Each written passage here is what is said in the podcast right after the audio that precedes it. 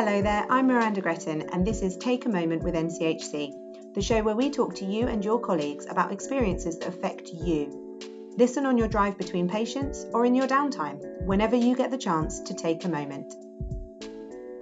My name's Carly and I'm a senior nurse within the Community Access Team. I had my daughter in October 2021, a little girl called Autumn, and I returned to work November 2022.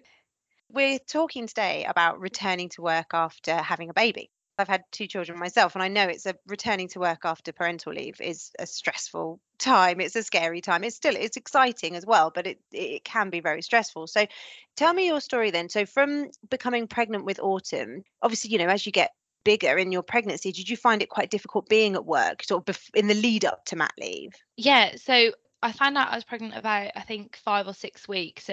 And then a couple of days later, my sickness started. And so I got some anti-sicknesses from the GP and they said, by 16 weeks, it should subside because your levels significantly drop, you know, past the first trimester. So I was holding out till 16 weeks and I was being sick like 9-10 times a day. 16 weeks came and the sickness kept coming, and then I got to 20 weeks and it kept coming, and so eventually I was put under consultant-led care for my hyperemesis. And then also about 21 weeks my pelvic girdle pain started as well, so I was basically like unable to walk without sort of crutches almost, and being sick like anywhere from 5 to 15 times a day. So working in the NHS as a nurse with masks still very much necessary and needed, and I was working in the community at this point, it was horrific. It was absolutely horrible. I remember being really early pregnant and like nearly throwing up in a patient's home, and so it was really hard. It was really mentally, you know, impacting the first 12 weeks. The impact on not only my physical health but my mental health was, you know, with being that heavily pregnant, being sick with pelvic girdle pain, it was so debilitating. I ended up taking early mat leave at, I think, around 33-34 weeks. I just couldn't carry on. Oh my god, but what a ride! Yeah, though. I mean, horrendous. You name it, I pretty much had it during pregnancy. It was definitely a tough time. So in that case then, so if you went on early mat leave, how long did you have for maternity? So I'd taken a year off, but because I'd acquired obviously my annual leave, I just utilised that first. Then I took mat leave from, I think, the 4th of October. Yeah, just utilise my annual leave as much as I could either side, so sort of try and go off as early as I could and try and go back as late as I could, because I didn't want to miss the milestones.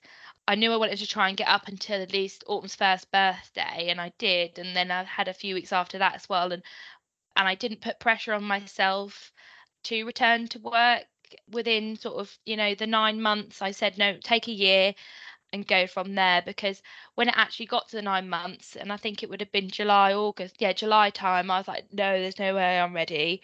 I wasn't in a good headspace to leave her just yet.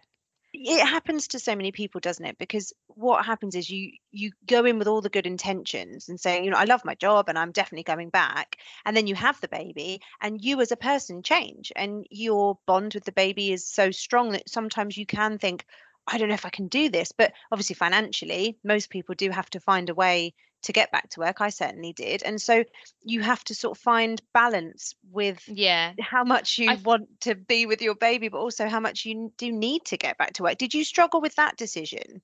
Yeah, so finances were a massive thing for us. With maternity pay, we did really struggle.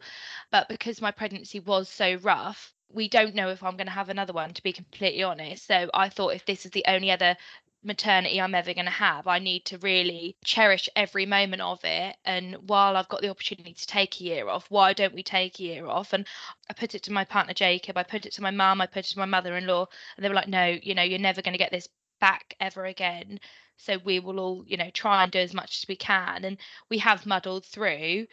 I started booking kit days from early October, and I did really enjoy them, and I thought, no, this is what I need to do. I need to come back, albeit part-time, which is more than enough for me, but it definitely is what I need So those kit days are keeping in touch days. Did you speak to your line manager at those points about how you wanted to come back, like in terms of sort of working more flexibly or changing your working pattern? And how responsive was the trust to those sort of requests? So I initially put in a flexible working policy and we had a meeting over that, which agreed my hours and days. Because of childcare, I needed set days, and my managers at the time were amazing with that. They really listened to my needs and they really listened to my worries. We sort of had to rejig a little bit to cover the service, but albeit they were pretty much 80% the days that I wanted, and actually it's worked out really well. Then when I contacted my managers about doing kit days, they asked me what I wanted to do, and I said, you know, I'd come in at 8 and I'd go about 12. And they were like, that's absolutely fine, Carly. Do what you need to do, even if it is just a mandatory training, you know, just to get yourself in the team again. Because my whole job role had changed, the whole team had changed, you know, the management had changed. So it was completely different from when I left off my maternity. So it was coming in and reintroducing myself. And I felt I do still feel like the new girl, even though I aren't the new girl within the team. And getting to the grips with the job that had completely changed, I felt so out of the know and out of the loop. But the kit days were really good, and I recommend anybody who's thinking of doing them to absolutely do them, because even if it's something as simple as getting yourself logged on and knowing that you can log on to the systems and the platforms that you need to, you aren't going to come back with that anxiety on day one. Just as you were talking there, I can remember it vividly, coming back into a team that maybe, I don't know, 30% of the team was how it was when I'd left. And there were all these new faces, and the people who did remember me were like, hey, you know, welcome back, good to see you. But the people who didn't had been there, some of them had been there for just under a year, you know, yeah, they maybe exactly. Started just after, like, I was out the door and then they came in kind of thing. So they were established members of staff, but they were brand new people to me. Yeah. So, you know, it was that weird sort of dynamic of, I've been here, I feel like I'm established, but also I've not been here for a year, so I'm not established. And it was that weird sort of finding your feet again. And it is quite strange for everybody, not just for you, but for the people in the team to sort of have you slot back in with some people as if you've known them your whole life and other people you've never met. It's odd, isn't it? I said to them, I said, treat me like a new starter, like I know nothing. And they were like, no, you do. And I was like, no, treat me like I know nothing, because if I did know it, I certainly wouldn't know how to do it now. I think that worked really well. And obviously now being back since middle of November, I'm finding my feet now again, definitely. I still have the odd day where I think, oh, what are we doing? What's that? But it was really difficult to find my feet within the team and establish a role and things like that. Definitely. And like you say, if you did know how to do something, chances are it's either changed or you won't remember. No. And, you know, if you've been up all night with the baby, because this is another added pressure of coming back from, you know, any kind of parental leave, whether you're the mother or the father, you're coming back into the workplace with things that people might assume that you're perfectly comfortable with. Your line manager, your colleagues might say, oh yeah, she knew how to do that 12 months ago, so she'll be fine. Let her get on with it kind of thing. And you might remember it to an extent, but you've had a bad night, you're exhausted, you know, the cogs aren't necessarily whirring as much as they would have done previously. And you don't feel comfortable. You do want some support. So that's on you then to put your hand up and say, I need some support, I need someone to help me through this. And that's quite a pride thing sometimes. You want to look like you've got it all together. Did you struggle with that? That is ultimately the thing that I struggled the most, and why I put forward for this podcast idea, because my daughter, she'd slept through from 5 weeks old, and at the lovely bright age of 10 months old decided she'd never want to sleep through ever again.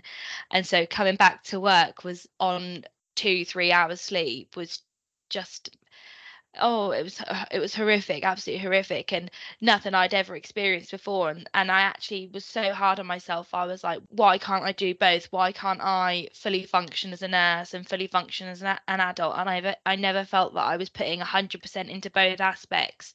I felt like if I was trying to focus on work and trying to, you know, read up on things at home about work that I was trying to catch up on, I felt like a really bad parent. And then when I came into work really tired, really deflated, you know, feeling really like I can't do this, I felt really bad in my nurse aspect, that I felt as if I was failing as a nurse. So I felt that I never could marry the two together, and I felt that how can millions of these working mums do it, yet I'm struggling so much. And I felt like I was the only one that was struggling, because all my colleagues, children are sort of grown up. But they actually said to me, and they sat me down, they said, Carly, we've all been through there. It's only because our children are older, that they've got a bit more independence, and, Autumn's only one, she is your sole dependent, and you need to stop being so hard on yourself. And I still to this day beat myself up, and I still think I'm either showing too much to one or not enough to the other. And I think finding the balance of the working parent, especially as a nurse or within the NHS, it's such a fine line, and it's taken me months to try and find some balance. It's a juggle. I'm still struggling now. It really is a juggle, really. And that's the thing. And I think, we almost have to resign ourselves to the fact that it is a juggle, and it will continue probably until they're adults. I mean, there's always going to be an emergency where we have to down tools and go off and do, there's always going to be something. And I think the most important thing there is that you are not alone in this. Every parent feels like this. It's just that we don't talk about it enough. I think I don't think that's the thing. Put our hands up and go, this is really hard. And because otherwise, like you say, you're looking around you and you're going, well, how come they can cope? And the thing is, they're not coping. They feel as tired as you. And the guilt. I remember dropping my son at nursery, and he was crying and screaming, and the woman walked off with him, and he had his hand outstretched towards me, and he was just going, Mommy, like this. And I have never felt so bad. I had to just, bye darling, turn on my heels and walk away. And then you have the journey from nursery to work, feeling so awful about yourself, and have I made the right decision? I should be with him. This is awful. He's going to have a horrible time, blah, blah, blah. Then you arrive at work, and you've got to just crack on. You don't discuss it with anyone. You just crack on. And I think the point there is that we should, and I remembered actually doing that. I did used to come in and say, oh my God, I just had the most horrendous drop off. And other parents would say, oh yeah, me too. Or that happened to me. It's sharing those stories, because then you can get into work with a clear head, and you're not alone. I think of every aspect of it, isn't it? The juggle is real. Luckily, my mother-in-law looks after Autumn primarily most days that I'm at work. She still has days now where I walk out the door and she is going, mum, mum, mum, mum, mum, or, she's wanting me to play with her or play with her kitchen or whatever. And I'm like, mummy's got to go to work, darling, mummy's got to look after sick people. And we've started doing like little role play of like nurses and doctors and things. It's really hard. I have really struggled. And that's completely understandable. And I think a lot of people will resonate with this conversation, because regardless of whether you're leaving your child at a nursery, or whether you're leaving them with family, or even whether you're being a stay-at-home mum, I think we always have that guilt. And I just wonder whether that comes part and parcel with being a parent, that we're always going to feel like we're not doing enough. I do think no matter how much you do for your child, you always are thinking, well, what could I have done more, or what could I have done better?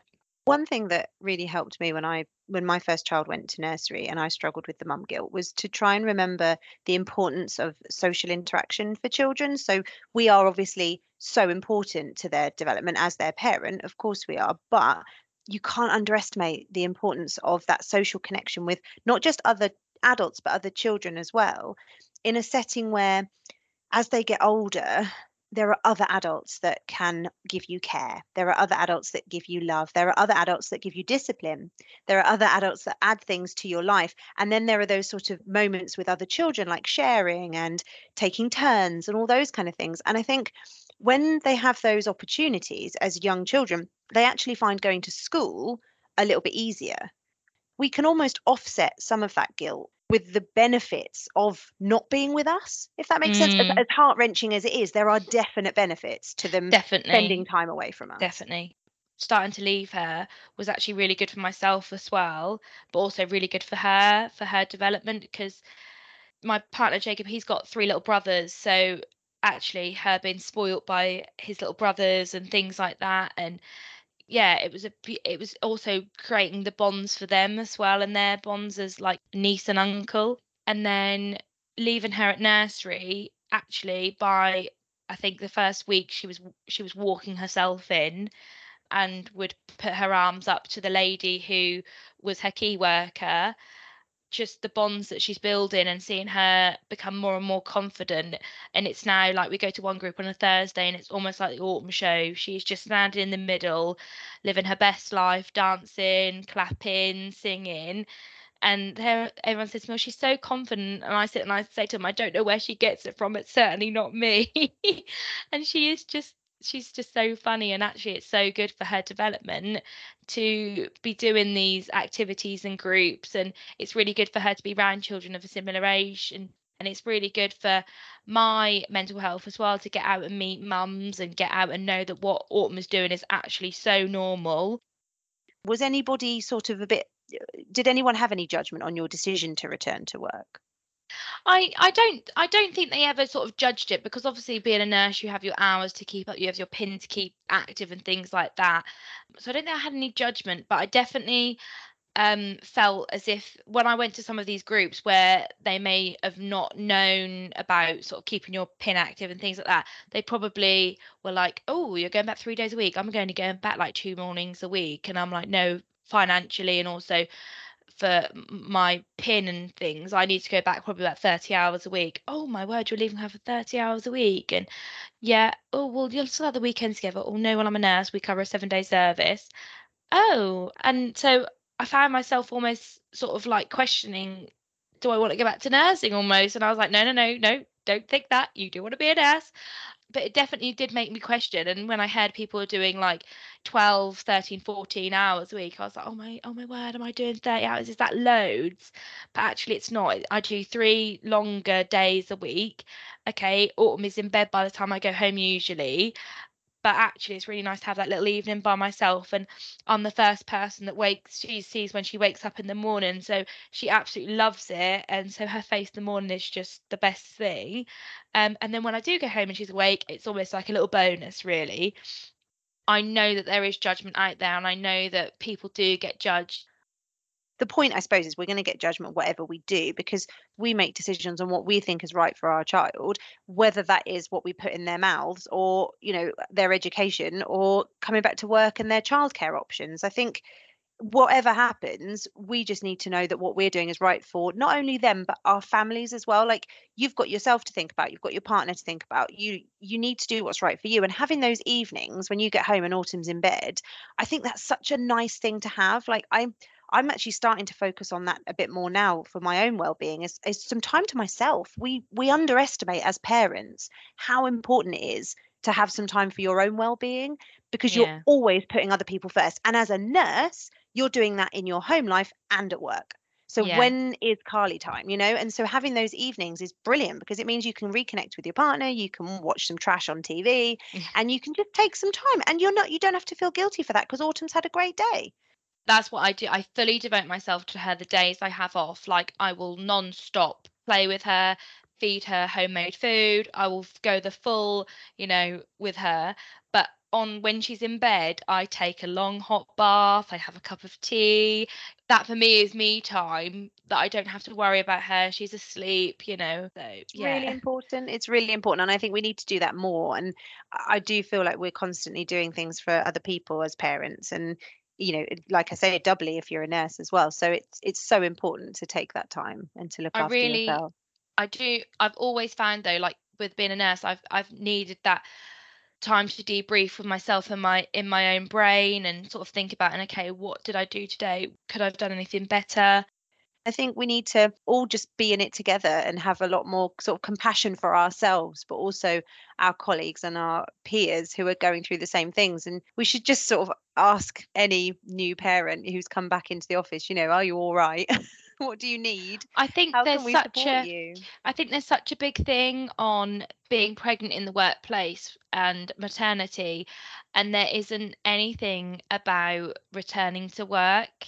There isn't clear guidance on what is expected from you for kit days, what is expected from you for the 9 or the 12 months. And so I think something needs to be created about returning to work following a period of leave, any form of leave, really, because obviously that delayed long period of time off does really affect you returning, and almost the expectations that are put on you from returning. I thought I could just come back to work. pick up from where I left off and not think about Autumn, not talk about Autumn, and just carry on being a nurse. I've come back to work. I've got to think of 100 million things. It was so overwhelming, and I just didn't know where to start.